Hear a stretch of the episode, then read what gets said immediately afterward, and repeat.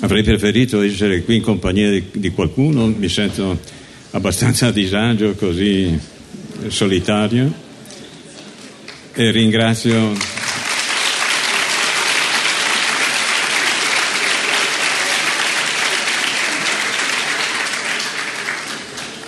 No, adesso lo dico non per avere un secondo applauso, ma solitario qui, ma con molta compagnia da, di fronte eh, che ringrazio per la loro presenza. Il titolo eh, suona eh, Identità occidentale e con la dottoressa Cogoli avevamo concordato Identità dell'Occidente. Beh, è la stessa cosa Mm, vorrei eh, incominciare con un'osservazione eh, di fondo relativa al modo in cui questi festival vengono organizzati.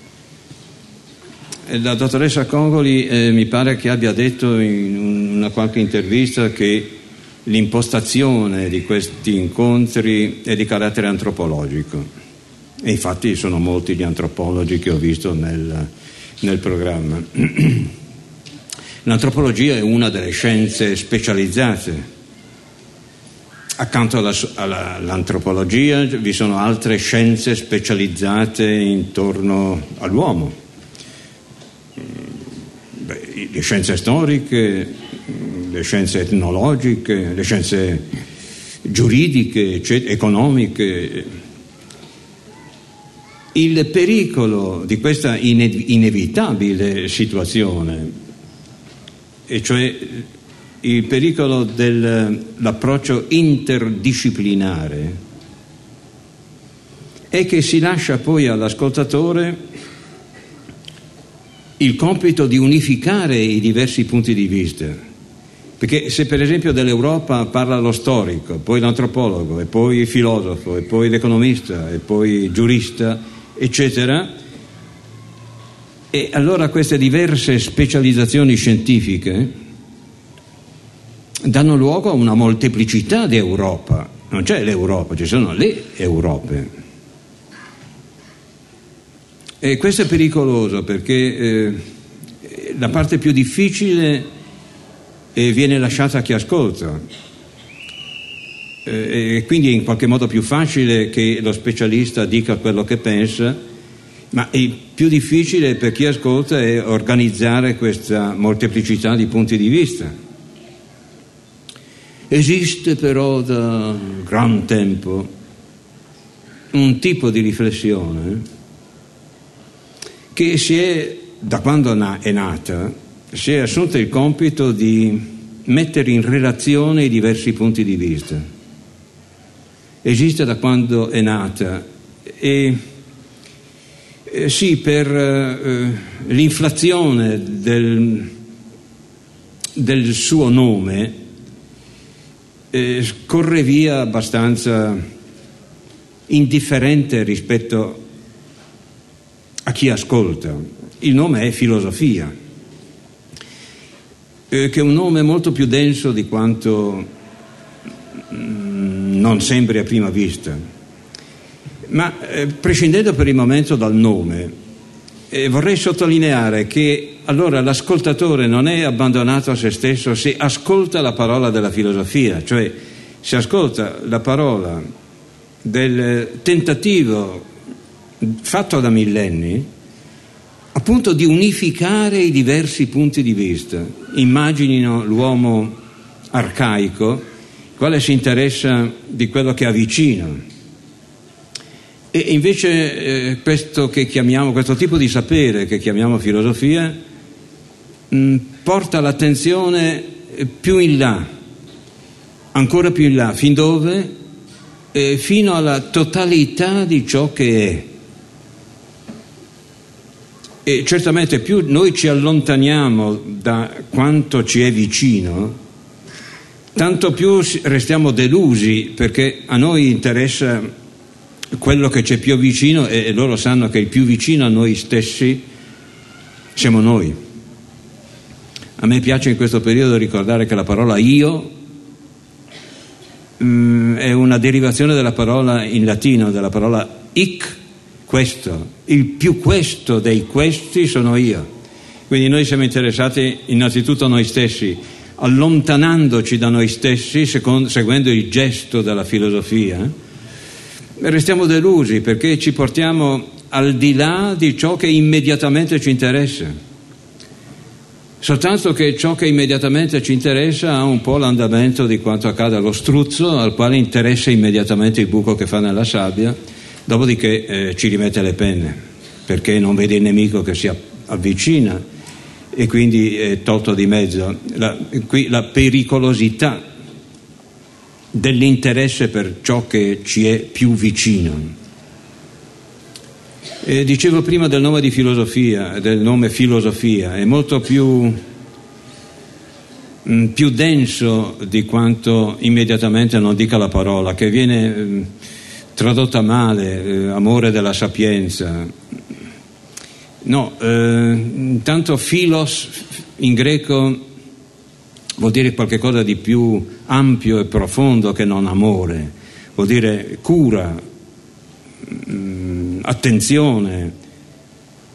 Per, ecco, Sofia è una parola che è costruita sull'aggettivo safes e nell'antico greco safes vuol dire chiaro, luminoso non in ombra. Per capire la forza di, questa, di questo non essere in ombra, eh, si pensa alla definizione che dà eh, l'Apostolo eh, Paolo a proposito della fede. Dice della fede che è argumentum non apparentium è l'argomento delle cose che non appaiono. Perché la fede dice eh, Dio si è fatto uomo. Ora che Dio si sia fatto uomo è qualcosa che non, non è di per sé visibile, evidente. È un problema. La fede è l'argomento che trasforma in certezza ciò che di per sé è dubbio. E la fede, cioè si muove in una direzione eh, opposta a quella in cui si muove la filosofia, la quale invece è cura per ciò che è chiaro, ciò che è in luce. E ci serviranno queste annotazioni preliminari per quanto dirò a proposito dell'identità dell'Occidente. Anche qui eh, identità dell'Occidente vuol dire eh, la struttura che è in grado di dirci che cosa noi occidentali siamo. Ed è in grado di dircelo raccogliendo una massa sterminata di dati, di notizie, di eventi, di situazioni. ciò che noi siamo, ciò che noi occidentali siamo. Eh, si tratterà di capire, questo mi propongo di fare questa sera, in che senso l'Occidente rafforzi al massimo la preistoria dell'Occidente e nello stesso tempo se ne distacchi radicalmente. Eh, nulla di difficile, perché so di parlare, mi diceva la dottoressa Cogoli, è un pubblico variegato che ha diritto che non si mh, mm, complichi eccessivamente il discorso. Nulla di straordinario perché mi sto riferendo ecco, a ciò che più ci interessa. E dicevo prima, ciò che più ci interessa siamo noi, ma non noi in astratto, ma il nostro patire, il nostro soffrire, il nostro essere il luogo del patimento, e della morte possibile. Questo è ciò che innanzitutto ci interessa. Se no, perché Gesù avrebbe detto ama il prossimo tuo come, come te stesso? Perché anche Gesù sa che l'amore primario è per noi stessi, ma non è un amore per un contenuto indeterminato, è amore per è volontà, amore uguale volontà di uscire dal patimento. Tutti noi il dolore, il patimento, l'angoscia lo conosciamo. I giovani sono in una situazione particolare perché imparano a patire. Eh, c'è un modo di tradurre la parola filosofia o di interpretare la parola filosofia eh, come appunto amore della sapienza. Prima abbiamo dato quell'altra versione, è cura per ciò che è chiaro. Eh, la straordinaria sapienza del linguaggio, anche in questo caso il linguaggio mostra la densità delle parole che viene sbiadita nelle traduzioni correnti, cura per ciò che è chiaro.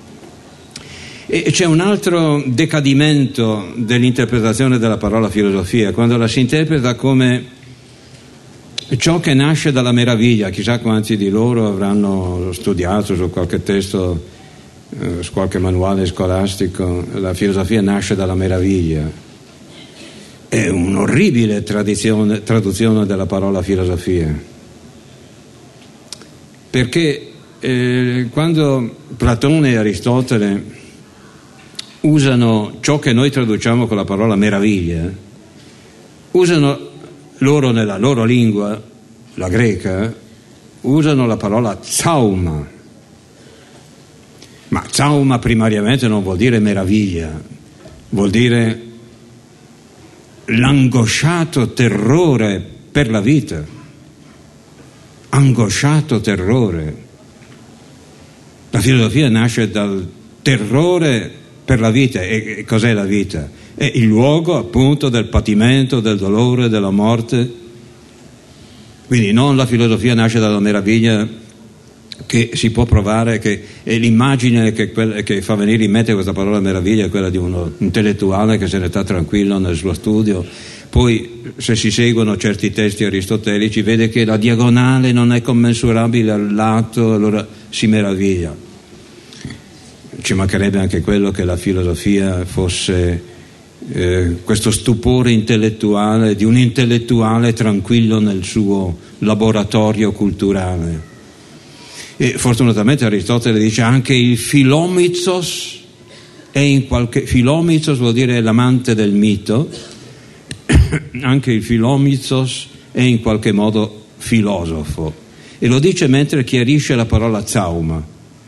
E allora non possiamo pensare che colui che ha cura per il mito abbia cura per il mito perché si meravigli secondo quella, in quell'atmosfera rarefatta della quiete intellettuale dove la diagonale non è commensurabile al lato. No, l'uomo del mito è l'uomo che impara per la prima volta che cosa vuol dire morire, che cosa vuol dire soffrire, che cosa vuol dire il calare del sole, ma se lo immaginano loro, l'uomo primitivo, che per le prime volte da quando apre gli occhi verso il cielo,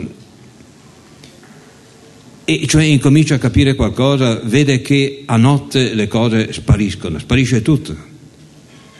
È una morte più terribile di quella che oggi noi siamo imparati a conoscere quando ci rapportiamo alla morte di qualche conoscente che sia abbastanza lontano da, dai nostri affetti immediati.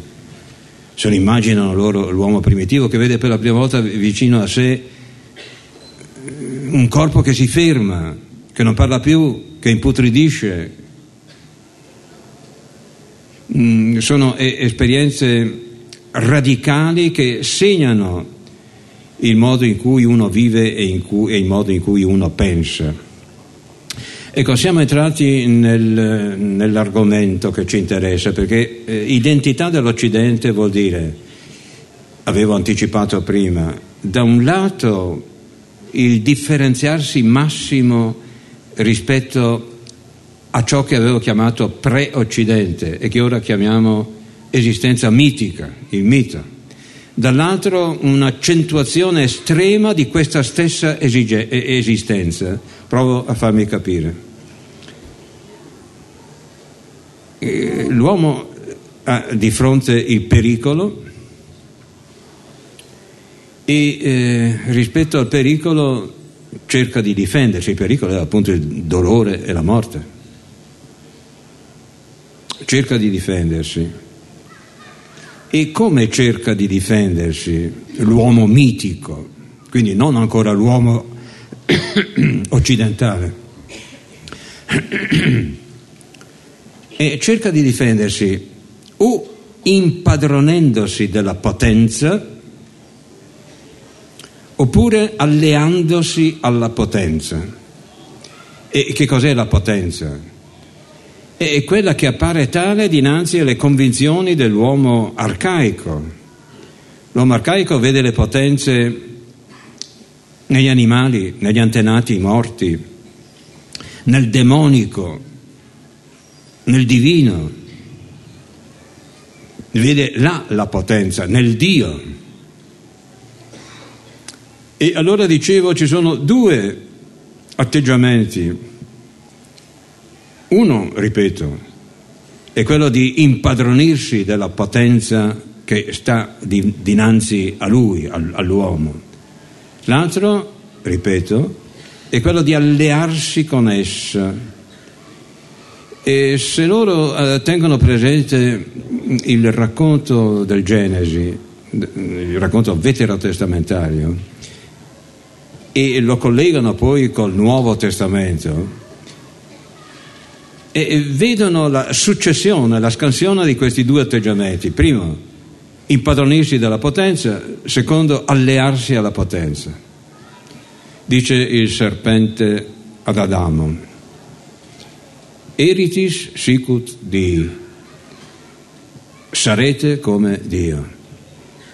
Se mangerete il frutto della conoscenza del bene e del male. Allora, essere come Dio vuol dire detronizzare Dio. Se mangiando di questo frutto io sarò come Dio, mangiarlo vuol dire togliere Dio dal suo trono e mettermici io. Ma poi vuol dire anche che mangiare del frutto proibito è mangiare Dio. E la connessione è lampante. Se mangiando il frutto sono come Dio, è perché nel frutto c'è la potenza che inizialmente, originariamente, è rinchiusa nel divino. E Adamo eh, tenta appunto di fare questo, mangiare e distruggere Dio. E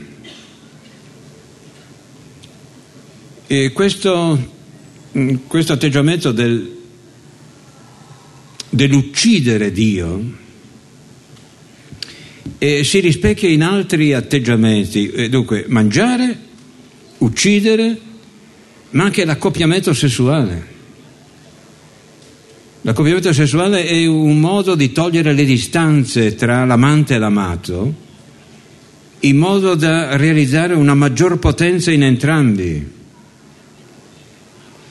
Questi gesti fondamentali, il mangiare, l'uccidere, ricordiamoci l'importanza dell'uccisione dell'animale e dell'uccisione del nemico, nell'esistenza eh, eh, purtroppo non solo arcaica ma anche dei nostri tempi.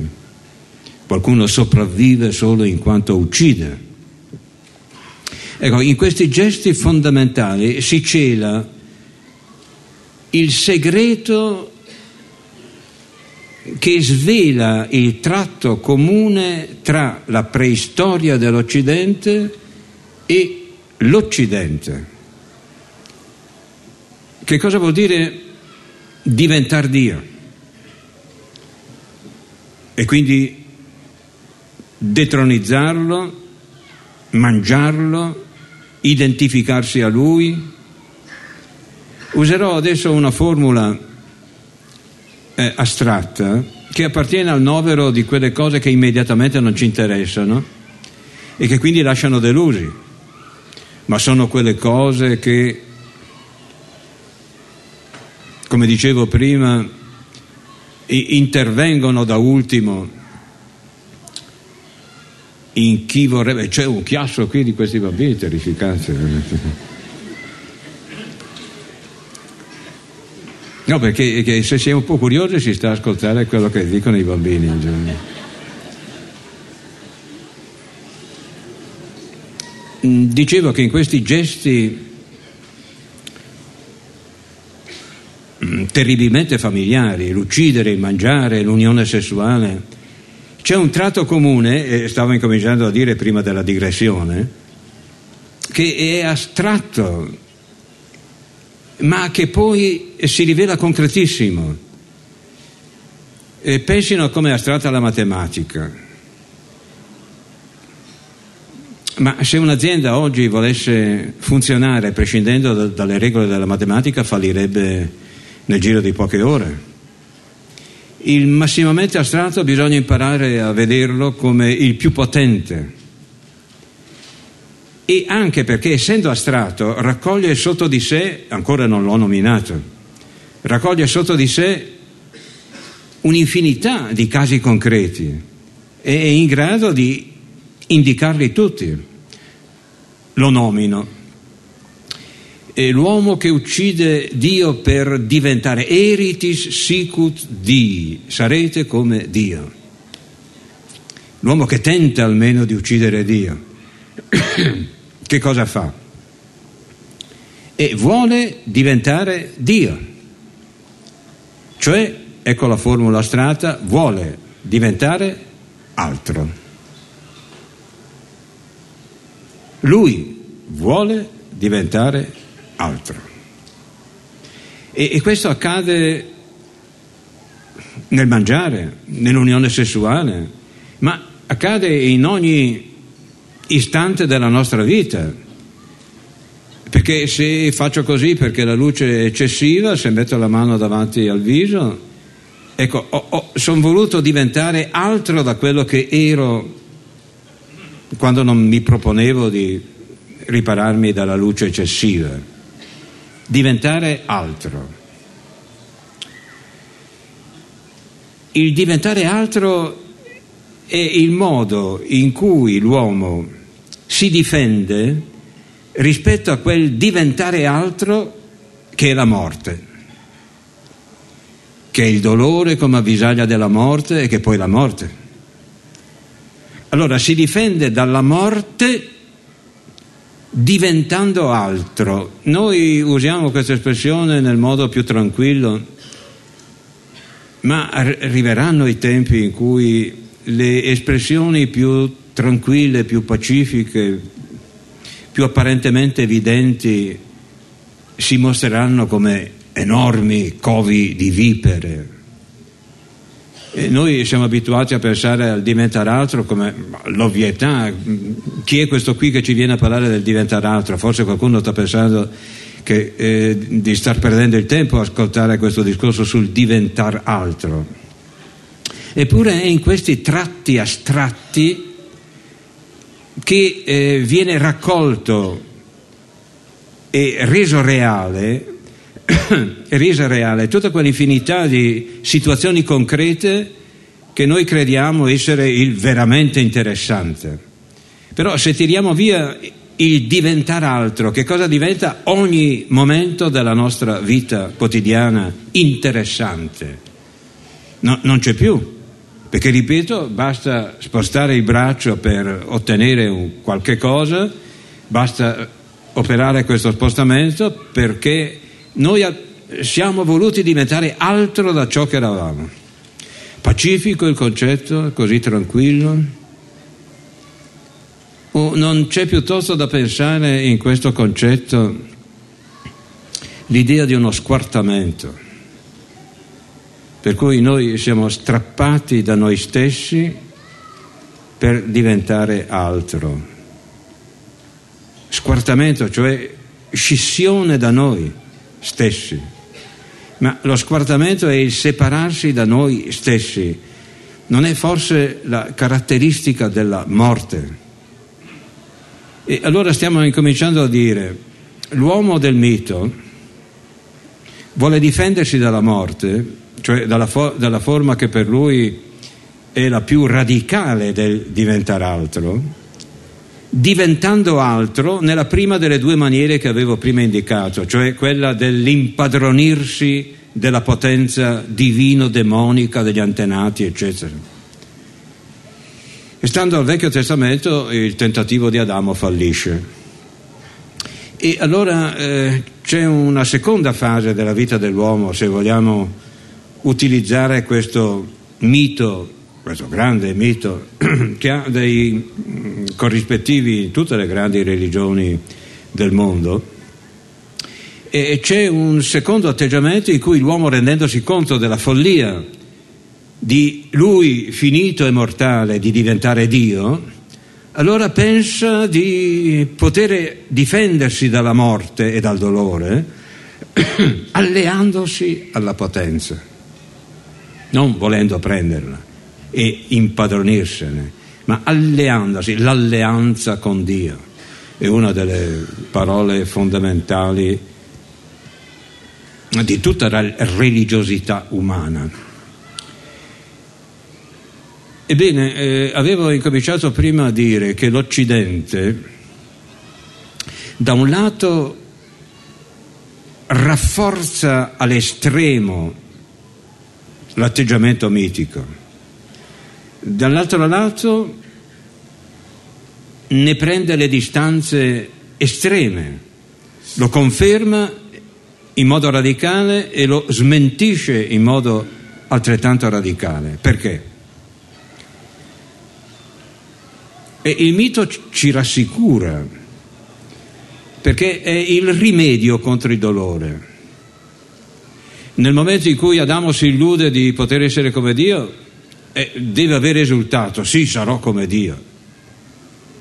E questo è il momento totalmente transeunte del tentativo di Adamo di vincere la morte. Ma anche il momento dell'alleanza è quello in cui Adamo pensa di vincere la morte.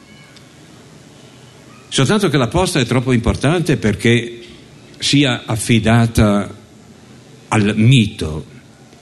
Il mito rassicura, ma e gli dei, e gli antenati, e il demonico, e questo mondo col quale l'uomo si rapporta ostilmente o positivamente questo mondo che consistenza ha, questo rimedio contro la morte, che consistenza ha? Come resistere al dubbio che va sempre più montando che il rimedio sia fallace? E, e, non credo di, di, esagerare dicendo che rispetto a tutti i problemi economici, politici che oggi abbiamo davanti, quello del rimedio contro la morte è il più importante, è il decisivo. Anche per il modo in cui oggi la morte si presenta come qualcosa che viene scelto dal terrorista e rispetto al quale i modi di dissuasione dell'uomo occidentale falliscono. La morte è assolutamente imprevedibile, è il massimo dei mali. Quindi troppo debole il rimedio perché possa tranquillizzare l'uomo. Troppo alta la posta perché il rimedio mitico possa soddisfare. Nasce a questo punto il dubbio intorno al mito e nasce a questo punto l'Occidente dire che nasce il dubbio intorno al mito vuol dire nasce il dubbio non intorno a una qualche dimensione culturale, nasce il dubbio intorno al modo in cui per millenni e millenni l'uomo è vissuto. Dire che nasce il dubbio intorno al mito non vuol dire citare un capitolo della storia della cultura ma vuol dire citare la radice dell'intera civiltà occidentale, non semplicemente una radice culturale, ma la radice certamente della cultura, ma delle opere, delle istituzioni, della grecità, dell'impero romano, del rinascimento, della Chiesa, dello Stato moderno. Il dubbio intorno al mito, la volontà di vederci chiaro la cura per ciò che è chiaro, la filosofia, la cura per il safes. E questo Allora non è un discorso di storia della filosofia, di storia della cultura, è il discorso che vede la radice di tutta la concretezza della storia dell'Occidente. Il dubbio, il dubbio può essere esercitato soltanto se non si è nel dubbio. Noi siamo abituati a sentire questa espressione, eh, l'Europa nasce dallo spirito critico e lo spirito critico scandisce tutta una serie di epoche in cui lo spirito critico va via via modellandosi. Lo spirito critico è un'espressione moderna. I greci, pensando per la prima volta il dubbio, ma dunque, rapportandosi allo zauma, al terrore della vita e volendo salvarsi veramente da questo terrore. Ecco, ho usato l'avverbio cruciale. E non possono che pensare alla verità, che rimedio è un, un rimedio che non sia vero. Dio, gli dei, l'amore, la ricchezza, eh, tutto possiamo eh, accumulare qui davanti per cercare di erigere eh, il monumento del rimedio, ma se tutto quanto accumuliamo non è vero, cioè è instabile, caduco, dubitabile, mito, invenzione, fantasia, allora il rimedio con la morte è vacillante. Non può restare l'uomo che appena guarda, appena sbarra gli occhi di fronte al mondo, non può restare l'uomo nel mito. Nasce la volontà di verità. Nasce la volontà di verità, quindi voltando radicalmente le spalle al mito. Ma insieme stiamo dicendo confermando nel modo più radicale il mito. E, e che cosa vuol dire questa, questa seconda affermazione? E, e la filosofia, perché della filosofia si tratta quando parliamo di, di questa volontà di verità, che poi diventerà volontà di verità politica, economica, giuridica, religiosa, e che cosa accade con questa volontà di verità? E che, eh, che cosa accade se, quando, se questa volontà di verità è conferma insieme del mito? Ecco, il, all'inizio dell'Occidente si incomincia a pensare, anche se le parole erano già disponibili, si incomincia a pensare il senso del nulla, nulla. E anche questa è una parola che noi pronunciamo continuamente. Sono quelle parole terribili che sono tanto più terribili quanto meno noi prestiamo attenzione ad esse e quanto più le usiamo eh, con la convinzione di non imbatterci in nulla di pericoloso. E invece eh, la parola non essere è presente nelle lingue prefilosofiche da sempre ma è con la filosofia che si incomincia a pensare quel nulla radicale che sì oggi è entrato nel nostro comune modo di pensare, ma che a un certo momento nella storia dell'uomo si è fatto avanti da una situazione in cui esistevano sì le parole nulla non essere, ma non esisteva ancora il loro senso radicale. Si incomincia a morire davanti al nulla. Questo è ciò che accade quando la filosofia nasce. Oggi noi, se facessimo una statistica, soprattutto nei paesi occidentali, meno in America, ma eh, nella sapiente Europa, vedremo che la maggior parte degli uomini o restano in dubbio oppure si dichiarano convinti che con la morte non c'è più nulla. E nulla vuol dire non un luogo da cui si fa ritorno, come si pensa invece nell'esistenza mitica, quando il mito dice eh, gli uomini muoiono e vanno dove? È in un luogo che può essere raggiunto e, e da cui possono ritornare i riti di propiziazione dei popoli arcaici rispetto ai defunti.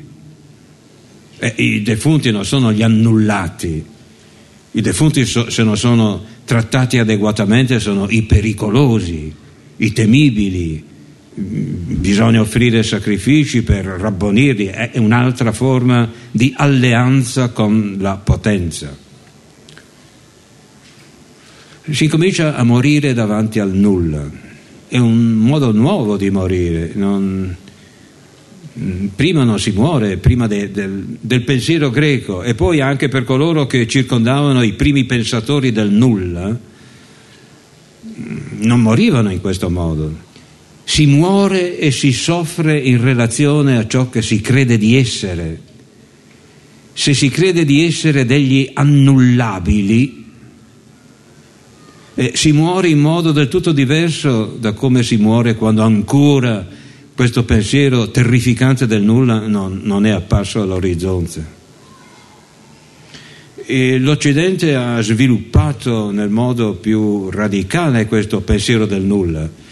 Ma questo pensiero del nulla, se è appunto così radicale e prima non pensato, non è forse insieme la radicalizzazione di quel modo di morire che prima avevamo definito come il diventar altro? Ma certamente si diventa così altro che da essenti, da esistenti, si diventa l'assolutamente non esistente, si diventa nulla. Ecco perché dico che c'è un tredinion tra l'esistenza mitica che centra la propria sopravvivenza sulla convinzione del diventare altro delle cose e, e dell'uomo stesso, col paradosso per cui si vuole vincere il diventare altro della morte col diventare altro della, dell'impadronirsi e dell'allearsi con la potenza suprema. Ecco perché dico che c'è un trade union tra il senso mitico del diventare altro e il senso nuovo, occidentale, greco e ormai planetario del diventare altro, in cui l'altro è il nulla. E non abbiamo imparato noi sin da bambini al catechismo a dire che Dio crea l'uomo, eh, Dio crea il mondo dal nulla. Ma se ci pensiamo bene, eh, per molti mm, degli uomini che oggi vivono in Occidente, le cose più alte le hanno imparate da bambini, al catechismo. Hanno pensato al mondo, a Dio, alla creazione del mondo. E poi vanno a finire in buona parte al montaggio dove il pensiero che li guida è di ripetere all'infinito lo stesso gesto che è un qualche cosa certo che li mantiene in vita, il lavoro, ma che come potenza interpretativa rispetto al mondo è ben misera cosa rispetto a quello che hanno imparato da bambini al catechismo sentendo parlare del, di tutto il mondo creato da Dio, dal nulla.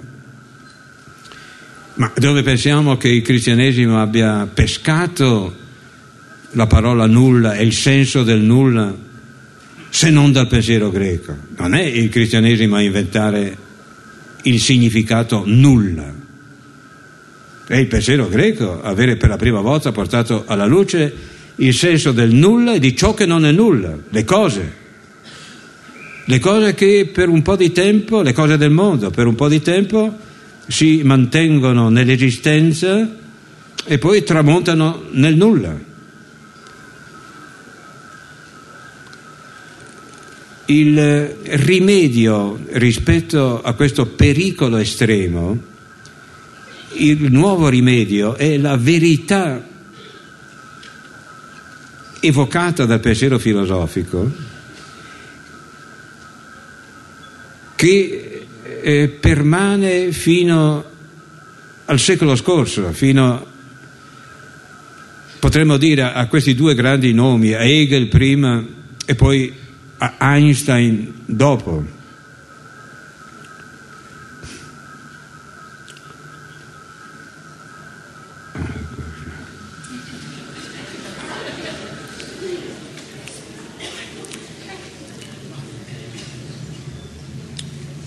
Eh, sì, anche per questo lato si eh, pensa Dio da un lato in modo del tutto diverso da come prima Dio era pensato, perché non si vuole più un Dio evocato miticamente, ma si vuole un Dio vero. Dall'altro lato si conferma il rapporto con l'alleanza e possibilmente con la distruzione della potenza divina. Soltanto che eh, da ora in poi il processo sarà inverso. Dapprima ci si allera al divino e poi, e arriviamo ai nostri giorni, si distruggerà il divino. E intanto dedichiamo qualche battuta alla tradizione dell'Occidente e cioè al tentativo di vincere la morte evocando la verità ed evocando il Dio vero che, di cui molti di loro avranno fatto esperienza quando l'uomo cristiano dice qualsiasi cosa mi capiti sono nelle mani di Dio e queste parole semplici hanno una profonda saggezza essere nelle mani di Dio e non è un pensiero propriamente cristiano, è un pensiero innanzitutto filosofico.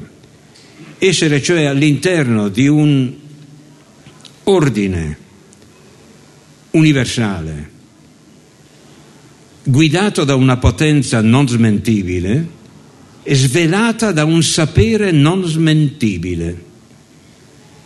E io credo che si faranno pochi passi per quanto riguarda la soluzione dei problemi del mondo, sin che non si capirà che cos'è la verità e che cos'è la distruzione della verità perpetrata nel nostro tempo e questa distruzione chiuderà il mio discorso. Ma intanto eh, tentiamo di capire che la morte può essere vinta respingendo il mito e soltanto se la potenza è posta con un sapere che non possa essere smentito,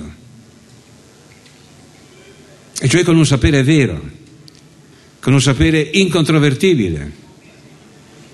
E spesso si pensa alla filosofia come qualcosa, oggi soprattutto e soprattutto nei paesi anglosassoni, come una specie di superfettazione del sapere scientifico la scienza fa i passi concreti, dopo arriva la filosofia che tira un po' le somme, ma in sostanza combina cose inutili. Se la filosofia fosse questo sarebbe da lasciare da parte.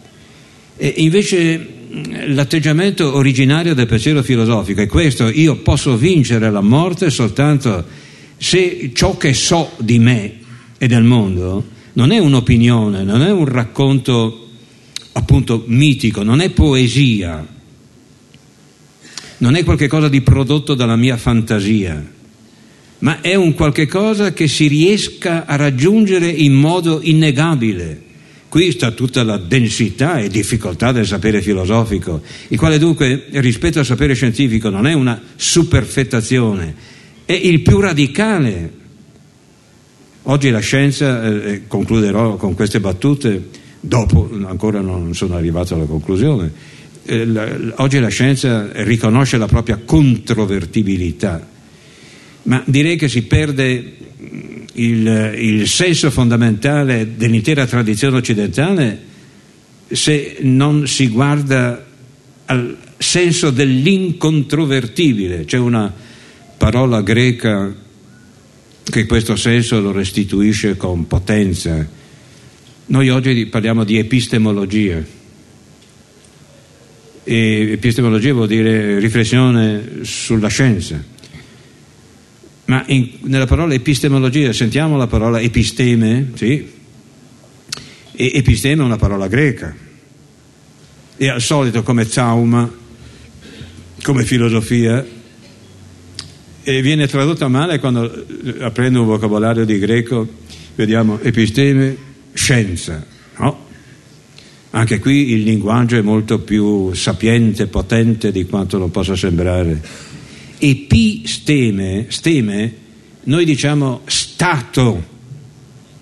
Steme è dalla stessa radice indoeuropea di stato, cioè stato è ciò che sta, ciò che non si smuove, ciò che non è abbattibile, ciò che non, è, non può essere divelto, messo in questione.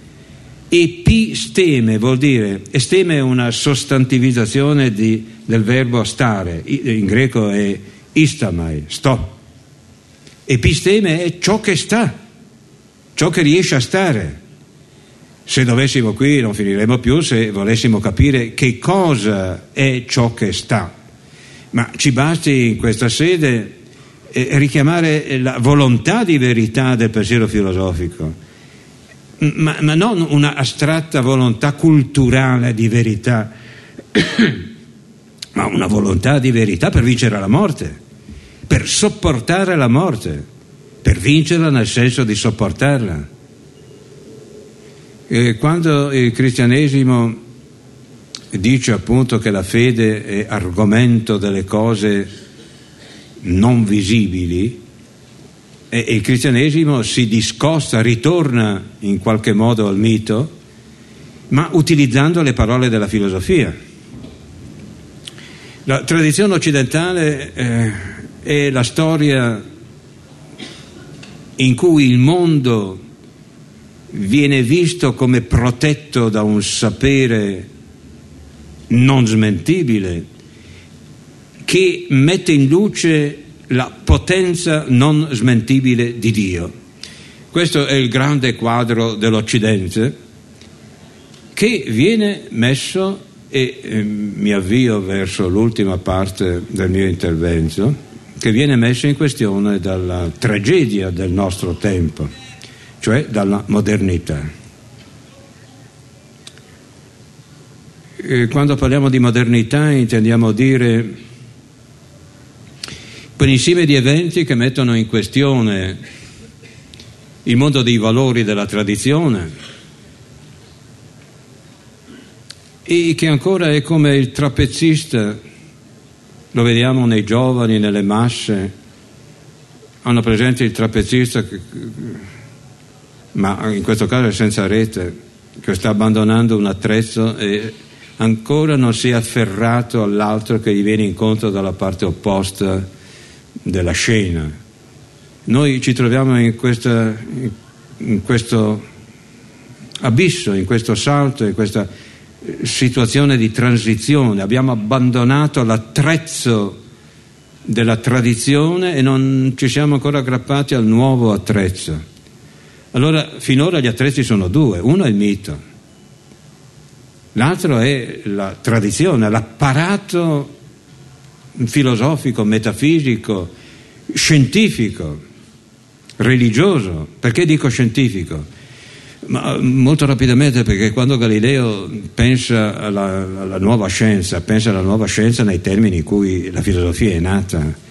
Galileo pensava che le proposizioni matematiche che l'uomo conosce fossero conosciute dall'uomo così come le conosce Dio cioè con la stessa mm, incontrovertibilità. Oh, mm, questo è, questo è l'atteggiamento che è presente in ciò che chiamiamo per esempio legge morale.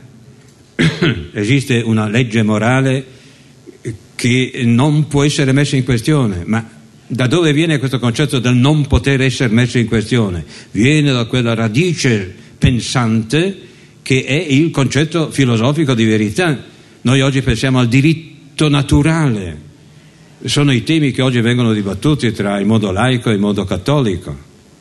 La Chiesa sostiene l'esistenza di una legge morale naturale e eh, dalla parte laica si sostiene che non c'è più natura, non c'è più una legge naturale, non c'è più un diritto naturale. Eh, se sentiamo gli uomini di Chiesa che rivendicano, e certamente devono farlo, l'esistenza di diritti naturali prima ancora delle leggi dello Stato, che lo Stato non può negare. Questo è l'insieme della tradizione che, ripeto, è un insieme ricco, corposo, ma che perde significato se non lo si vede in relazione a chi ha evocato per primo il senso dell'incontrovertibilità. Perché se eh, si pensa il diritto naturale come qualcosa di smentibile, non è più diritto naturale, così per, per la legge morale. E noi oggi stiamo assistendo alla crisi, ecco, il trapezzista a metà strada, alla crisi della grande tradizione occidentale. E lo vediamo nei costumi morali, anche la famiglia è pensata dai, nella prospettiva tradizionale come una legge naturale. Perfino il capitalismo, quando si è presentato, si è presentato, il paleocapitalismo, si è presentato come legge naturale eterna, rispetto alla quale i capitalisti paleocapitalisti trattavano i rivoluzionari come psichicamente anormali, così come un anormale, eh, cioè trattavano gli uomini eh, della sinistra rivoluzionaria come degli alterati psichici, perché? Perché l'evidenza naturale dice che il mercato è un qualche cosa senza di cui non ci sarebbe esistenza umana. Bene, tutto questo vasto mondo di convinzioni che eh, esprimono in vari modi un ordinamento intoccabile e da ultimo guidato da Dio, oggi viene messo in questione. Ecco, i costumi morali la, la configurazione della famiglia. Ma poi, che cosa è stata l'ultima guerra mondiale se non la distruzione di quell'aspetto del divino che era lo Stato totalitario? Anche lo Stato totalitario come il diritto naturale, la legge morale, naturale, la legge naturale eterna del capitalismo, anche lo Stato totalitario dice io sono intoccabile, io sono incontrovertibile. E il cittadino che deve adeguarsi alle mie leggi, perché le mie sono le vere leggi che non possono essere messe in questione. Che cosa è stata l'ultima guerra mondiale da parte delle democrazie se non la distruzione di questo, di questo angelo del divino, un angelo terribile, che era lo Stato totalitario? Che realizzava a suo modo quello che in altri campi era realizzato dal diritto naturale, eccetera, dall'arte. Che cos'è l'arte contemporanea? Cioè l'arte astratta, la musica dodecafonica, la musica tonale, aritmica. Che cos'è l'arte se mode- contemporanea, eh, quella che insomma incomincia tra la fine dell'Ottocento e i primi del Novecento? Se non la distruzione della forma, del bello naturale. Ma che cos'è la forma e il bello naturale se non un ennesimo modo in cui in ambito dell'espressione artistica si presenta il Dio? Come Dio sta al mondo, così il bello naturale sta all'attività artistica. Così lo Stato totalitario sta allo Stato democratico. Così come e questo è un altro esempio, la scienza di tipo galileano, la scienza che ancora con Galileo su su fino ad Einstein, dicevo, e, e si presenta come un sapere incontrovertibile. Oggi la scienza non, non riconosce più il proprio carattere incontrovertibile, nemmeno le scienze formali matematiche, ma non lo riconosce più non per un atto di modestia, ma perché eh, di mezzo si è venuto nel frattempo a presentare questo che è il decisivo e al quale accenno soltanto perché le cose più importanti avrebbero bisogno di ben altro discorso. E questo evento che Nietzsche chiama la morte di Dio, la morte di Dio. Morte di Dio poi vuol dire morte dello Stato totalitario, morte dell'arte classica, morte della forma, morte del bello, morte del valore, morte del diritto naturale, morte dello, dell'economia come economia di mercato intoccabile, eccetera, eccetera. Morte di Dio. E dico sempre ai miei amici cattolici, badate che il vostro compito non è quello di fare dell'avversario un fantoccio che è facile abbattere. Il fantoccio oggi viene chiamato relativismo. Penso che molti di loro, tutti loro, quando sentono parlare una voce autorevole della Chiesa, eh, sentono la critica contro il relativismo. Che cos'è la critica al relativismo se non la critica alla negazione della verità incontrovertibile? Eh, noi discutiamo dei problemi bioetici o dei problemi tra Islam e cristianesimo, ma alla radice di questi problemi c'è il modo di intendere le convinzioni degli uomini. Anche l'Islam eh, sostiene il vecchio Dio. L'Islam è Occidente. La lotta tra civiltà è una finzione di chi non sa vedere come stanno le cose. Islam vuol dire sottomissione a Dio. Quando si pensa che la vera lotta oggi sia tra cristianesimo e Islam si sbaglia bersaglia. Cristianesimo e Islam stanno tutte e due da questa parte, dalla stessa parte, dalla parte di Dio.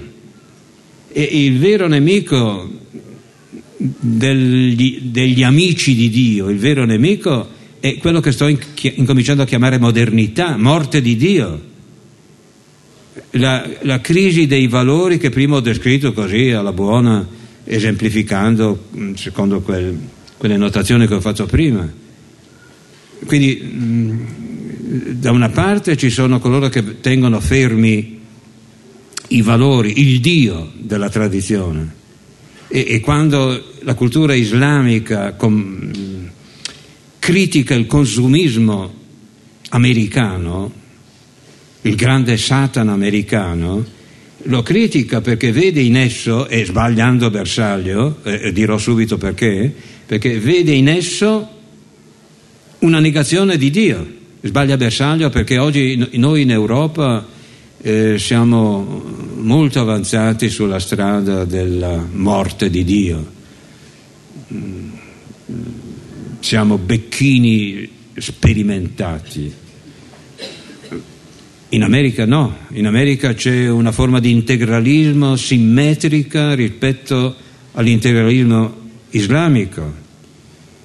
In America eh, ci sono quelli, la maggioranza delle persone critica l'evoluzionismo perché ritiene, maggioranza vuol dire 40-38% delle persone intervistate che critica l'evoluzionismo darwiniano perché pensano che sia una negazione della capacità creativa di Dio. Morte eh, di Dio, eh, dicevo prima, è un concetto fondamentale e stavo aggiungendo che se la cavano a buon mercato, parlavo dei miei amici cattolici, quando riducono la morte di Dio al relativismo. No, eh, bisogna capire che, e accennerò molto rapidamente, che la morte di Dio è qualcosa di inevitabile nella storia dell'Occidente. Noi vogliamo capire che cos'è l'identità dell'Occidente. L'identità dell'Occidente è questa struttura che partendo dal mito, attraverso la volontà che le cose divengano altro, attraverso il mito si esprime, si potenzia nella filosofia dove il diventare altro è il diventare nulla e la filosofia rimedio, la filosofia tradizionale porta un rimedio al nulla della morte evocando un Dio creatore, provvidente, salvatore. E la terza tappa, se il secondo, è l'apparato, se il secondo rimedio è l'apparato metafisico, eh, religioso, teologico, la terza tappa è l'apparato scientifico-tecnologico. Mm, proviamo a vedere in che senso, eh, molto rapidamente, eh, la morte di Dio è qualcosa di non aggirabile facendo del nemico un semplice relativista. Perché eh, sarò molto breve e quindi molto inaccettabile, ma eh, loro capiscono che più ci si avvicina all'essenziale, meno è possibile eh, eh, svilupparlo come merita. Se esiste Dio, cioè l'Eterno, questo è quanto possiamo trascegliere da nomi come Nietzsche o Gentile o Dostoevsky o Leopardi e qualche d'un altro. Se esiste l'Eterno, l'Eterno non Dio eterno, non, di fronte agli accadimenti del mondo, non può restare sorpreso di fronte a un evento e dire non me l'ero aspettato. Questo non è un Dio di cui loro facciano esperienza. Il Dio di cui tutti noi abbiamo fatto esperienza o in cui abbiamo creduto è un Dio che sa già tutto quello che può avvenire e eh, tiene sotto il suo comando tutto ciò che è già avvenuto e che se n'è andato via è una legge che, rispetto alla quale è una legge che non si sorprende di nulla e che non dimentica nulla. nulla non si sorprende di nulla del futuro e nulla del passato. È una legge che regna sulla totalità del tempo.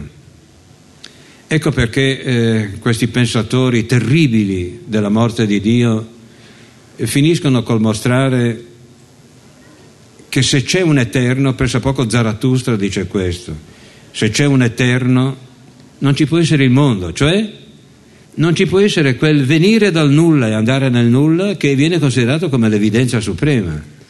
Perché non ci può essere questo venire dal nulla e andare nel nulla? Perché Dio è già là, in quel nulla, a dirgli che cosa deve fare, come deve comportarsi e quindi trasforma il nulla in un ascoltatore della legge divina. Questo sarebbe il pensiero da pensare e invito, ripeto, i miei amici cattolici a tener conto di questo, di questo, di questo processo che è ben altra cosa del semplice relativismo. E questo pensiero dice eh, ormai alla tecnica, non c'è Dio. Allora, come prima la filosofia poneva dei limiti alla tecnica, e, e quali limiti? Quell'ordinamento immutabile contro il quale l'uomo non può andare.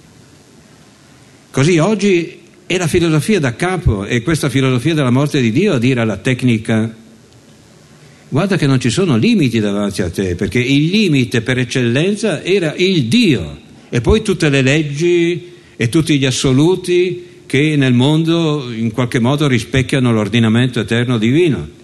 Non ci sono limiti, quindi tu puoi procedere e per la seconda volta la filosofia non è una superfetazione che sta sopra la prassi dell'uomo, ma è ciò che rende possibile la potenza della tecnica. A questo punto, siccome davvero mi avvio alla conclusione, qualcuno potrebbe pensare che questo è un discorso mm, tecnocratico, un discorso ateo. No. il tema era l'identità dell'Occidente. E L'Occidente è questa struttura che si sta evolvendo e che culmina nella civiltà della tecnica, culmina in ciò che possiamo chiamare paradiso della tecnica. Quando muore Dio, muore anche la verità, muore anche la verità assoluta. La scienza può procedere solo in quanto non è intralciata dalla verità assoluta. Sarebbe interessante vedere come l'apparato scientifico-tecnologico russo è potuto sopravvivere solo in quanto non si è fatto più intralciare dalla verità filosofica marxiana, marxista. E la filosofia tradizionale è il luogo in cui viene evocato l'ordinamento divino, vero, eterno. eh, il nostro tempo va verso la civiltà della tecnica che è civiltà della morte di Dio e della morte della verità. No, non è questo un discorso tecnocratico, ateo. È piuttosto un discorso che vede come sia gli amici di Dio, sia i nemici di Dio abitano lo stesso luogo. Sia l'ateo, sia il credente abita lo stesso luogo. L'identità dell'Occidente è questo luogo. L'abbiamo nominato prima, l'identità dell'Occidente è la fede nel diventare altro. Solo che gli amici di Dio dicono, perché le cose possano diventare altro occorre un Dio che le crea, che le fa andare avanti, che poi le salva. Gli atei che cosa dicono? No, il diventare altro non ha bisogno di, null, di, di nient'altro che del nulla. Mm, il Big Bang originario ha alle proprie spalle il nulla. Cosa c'è alle spalle del Big Bang? Nulla. Che cos'è l'entropia finale dell'universo? Nulla. Oggi siamo tra due nulla. Questo è il modo diffuso ormai in, tutte, in tutto il pianeta. L'identità dell'Occidente è ormai diventata l'identità del pianeta. Ma voglio dire, sia gli amici sia i nemici di Dio pensano dunque che le cose siano un diventare altro. Eh, il discorso che sto facendo non, non, non, è un discorso di approvazione per l'ateismo, di approvazione per la tecnica. Vede invece come e gli atei, mi sto ripetendo, e gli atei e gli amici di Dio, e la tecnica e il mistico stiano tutti all'interno dello stesso luogo della morte di Dio e della morte ormai della verità. E si va, stavo dicendo, e siamo alle ultime battute, si va verso il paradiso della tecnica, cioè il luogo nel quale la morte viene affrontata con un rimedio che non è più quello mitico, non è più quello della tradizione filosofico, epistemico, metafisica, religiosa, umanistica, ma è il rimedio approntato dalla simbiosi, dallo sposalizio tra filosofia della morte di Dio e tecnica. Paradiso della tecnica vuol dire un modo di difendersi dalla morte in cui si raggiungerà la maggior quota di benessere. Pensino che già Keynes, eh, che aveva i piedi per terra, ammetteva come normale l'esistenza di un paradiso della tecnica purché i ricerche si fosse limitati ai bisogni primari. Ma questo paradiso sarà un inferno. Perché? Ma perché la scienza, in rinunciando alla verità del proprio statuto concettuale, non può che assicurare miticamente, ipoteticamente, contro la morte. Raff- il, il carattere estremamente raffinato del sapere scientifico è essenzialmente solidale al carattere rudimentale dell'arcaico pensiero mitico. In questo, nel senso che entrambi hanno rinunciato alla verità assoluta, alla verità incontrovertibile, all'episteme. Il paradiso della tecnica è il luogo in cui dunque a un certo momento si farà inevitabilmente davanti, dinanzi, la consapevolezza che il benessere raggiunto è un benessere senza verità. Quello potrà essere il tempo in cui non un gruppo di, possiamo dirci, di privilegiati che stanno a ascoltare questi discorsi pur in crisi economica, ma discorsi che momentaneamente prendono le distanze da, dagli stessi problemi immediati della crisi economica, no, non sarà più, dico quello del paradiso della tecnica, un tempo in cui, essendosi provocato l'inferno dell'angoscia per la non verità della logica scientifica, ci si rivolgerà dunque ad altro il tempo del paradiso della tecnica è quello in cui ci sarà la possibilità di riflettere su ciò che porta il peso ormai dell'intera storia del pianeta, l'identità dell'Occidente. Cioè questo concetto che per noi è inutile, è banale, il diventare altro, che però porta su di sé il peso dell'intera storia mondiale, perché ormai la Cina è qualcosa che è quello che è, perché da un lato è guidata dall'occidentale marxismo, dal marxismo occidentale, e dall'altro dall'occidentale capitalismo. E la Russia è quella che è perché è guidata da un neocapitalismo. E il Brasile a sua volta, e l'India è guidata da una democrazia che è stata inventata in Europa. Cioè sono tutte forme queste delle grandi economie planetarie oggi emergenti che, fanno, che si riconducono a, al senso europeo del, dell'identità. Noi siamo questo processo che porta il diventare altro alla civiltà della tecnica. L'identità dell'Occidente è diventata identità del pianeta. E allora quello del paradiso della tecnica potrà forse essere il tempo in cui ci si chiederà, ma il diventare altro che porta sulle proprie spalle questo peso enorme, cioè l'intera storia non solo dell'Occidente, ma l'intera storia del pianeta, questo astratto che è il diventare altro, è in grado di reggere questo peso? O finalmente dobbiamo metterci all'esame, dobbiamo guardare se abbia questa capacità, guardare finalmente in faccia, realizzando per la prima volta lo spirito critico radicale, guardando se esso abbia la forza di guidare il pianeta o se invece non ci sia un altro senso della verità, dell'esistenza dell'uomo, che l'uomo finora non ha praticato e che tuttavia è dentro ognuno di noi non testimoniato dal linguaggio, dalle opere, ma che è ciò che noi più profondamente siamo, anche se ancora non sappiamo di essere.